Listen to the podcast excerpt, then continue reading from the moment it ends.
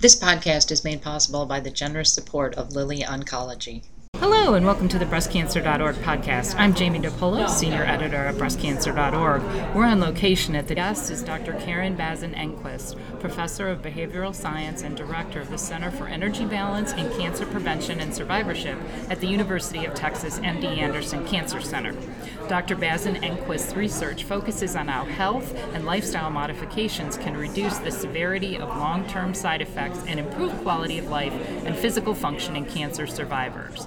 Today, Dr. Basen-Engquist presented information on research on how people diagnosed with breast cancer can lose weight and exercise more, as well as how those modifications can affect the risk of recurrence. Dr. Basen-Engquist, welcome to the podcast. Thank you so much for having me, Jamie. I'm pleased to be here. So, earlier today during your presentation, you talked about research showing that breast cancer patients were more likely, or actually, I think it was just cancer, all cancer patients in general, were more likely to make lifestyle changes related to diet, weight management, and exercise if their oncologist brought up those topics. If someone's doctor doesn't bring them up, um, after a cancer diagnosis. Do you think the person should bring that up? I mean, what, how should how should that get approached? I think it's a great conversation to have with your oncologist, regardless of whether the oncologist or um, surgeon or whatever healthcare provider you're speaking to, regardless of whether they bring it up. Um, this is this is a health issue. Um, what you eat, how active you are, what your weight is affects your health, and it's it is something you should talk to your healthcare provider about. Okay. Now I've noticed at conferences lately, more and more researchers are starting to talk about weight management and exercise kind of just being part of long-term cancer care do you think i mean is that where we're going? I hope that's where we're going. I would like to see us go there. I think it is getting increasing attention. Um, it's getting attention partly because of the research you just mentioned showing that um, that or that that was presented in the session showing that obesity is associated with poorer outcomes for some cancers Physical activity is associated with better outcomes for some cancers, and also randomized trial data showing that physical activity and exercise can improve quality of life, decrease symptoms, um, improve well being and physical functioning for people after cancer and during cancer treatment. So, um, given that, I do think we're seeing much more of a, a much more attention on this, uh, much more movement toward addressing it in oncology care and in also post treatment care in the survivorship period. Um, just wanted to mention the American College of Sports Medicine, which is an organization that um, addresses and studies all aspects of exercise and exercise and health. Um, has a, a subgroup that works on exercise and cancer and they have, um, over the past year, been convening a roundtable to examine their previous recommendations for cancer survivors, um, rigorously reviewing the literature on the benefits for cancer survivors, also looking at this issue of how it should be implemented in care. And they will soon, I would say, in the within the next three or four months, be releasing their revised recommendations for cancer survivors and patients. Um, and we don't know what those are yet, but I do not think they're going to be backing off um, their recommendation that survivors and patients stay active after cancer diagnosis. Oh, that'll be great. I have to tell you, as an aside, um, I did a podcast with a trainer who is certified to work with cancer survivors, and she said what kind of drives her a little bit crazy is that people don't expect much, or I should say, trainers maybe even doctors, don't expect much exercise wise from survivors and people who are currently in treatment. It's they like, oh, just go do some stuff on the elliptical and that's fine. And she said, I don't do that. I challenge I challenge my clients and she said I think they appreciate it because mm-hmm. they're really stronger than they think. Yeah, I think I think that is true and and having that personal trainer can can kind of help push you a little bit farther. However, I would say the other thing to keep in mind is that the kind of biggest improvement that we see in people is the people who go from doing nothing to doing anything. So even if even if you feel like you're not ready to be pushed, it's important to get up take some extra steps, you know, break up your sedentary behavior during the day so that you're not consistently sitting the whole day through. You know, a lot of us have desk jobs and we sit a lot, but it's important to take breaks and get up and walk around.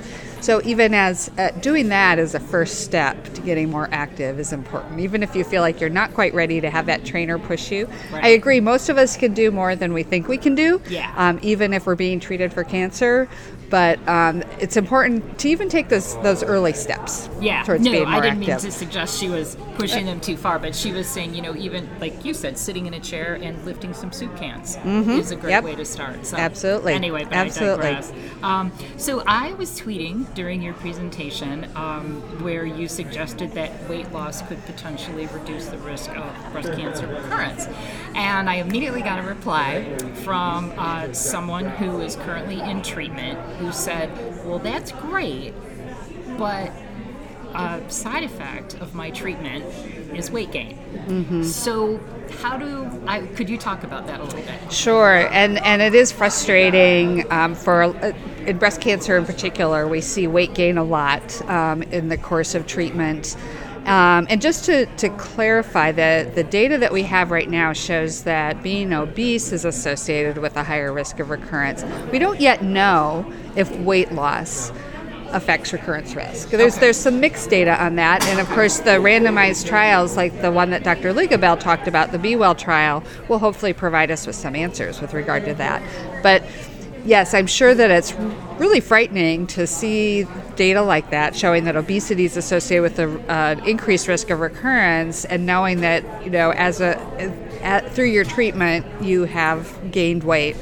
Um, so I think, but I think it underlines the importance of taking some action to try to, to manage that weight gain. I mean, it's not in, even though the treatment's associated with weight gain, it's not inevitable, and you can manage it um, and perhaps kind of reduce the amount of weight gain with exercise. Exercise and a healthy diet that's calorie restricted still will work to help you um, minimize that weight gain or maybe even prevent it from happening. Okay. Yeah, I think it's especially important too because now with the recommendations, people are could potentially be on AIs for ten years. I mean, Right, you know, right. Some people are already on tamoxifen for ten years. That's that's a long time to be in treatment and to Mm-hmm. worry about weight gain. That is a long time, and and we know that AIs are associated with some fatigue, with um, joint aches and pains for many people, and so that can make it harder to think. You're managing that; it makes it harder to think about.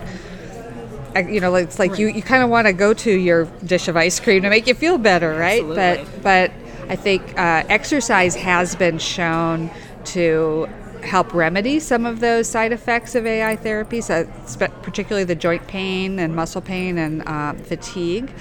Uh, and I think um, we also know and we don't know for sure if weight management helps reduce those symptoms. But we do know that people who are heavier, you know, they put more stress on their joints. So it seems kind of logical to think that it, that managing your weight might also help with some of those side effects. Okay. Um, so you talked about in your presentation too that BMI is kind of an imperfect assessment of body fat, especially in older women, and obviously not all, but a majority of people diagnosed with breast cancer are older women.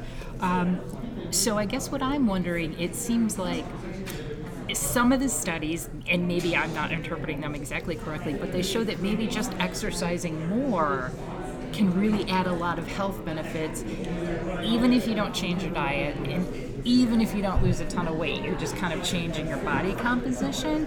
Um, are there studies looking at that? Does that sound possible?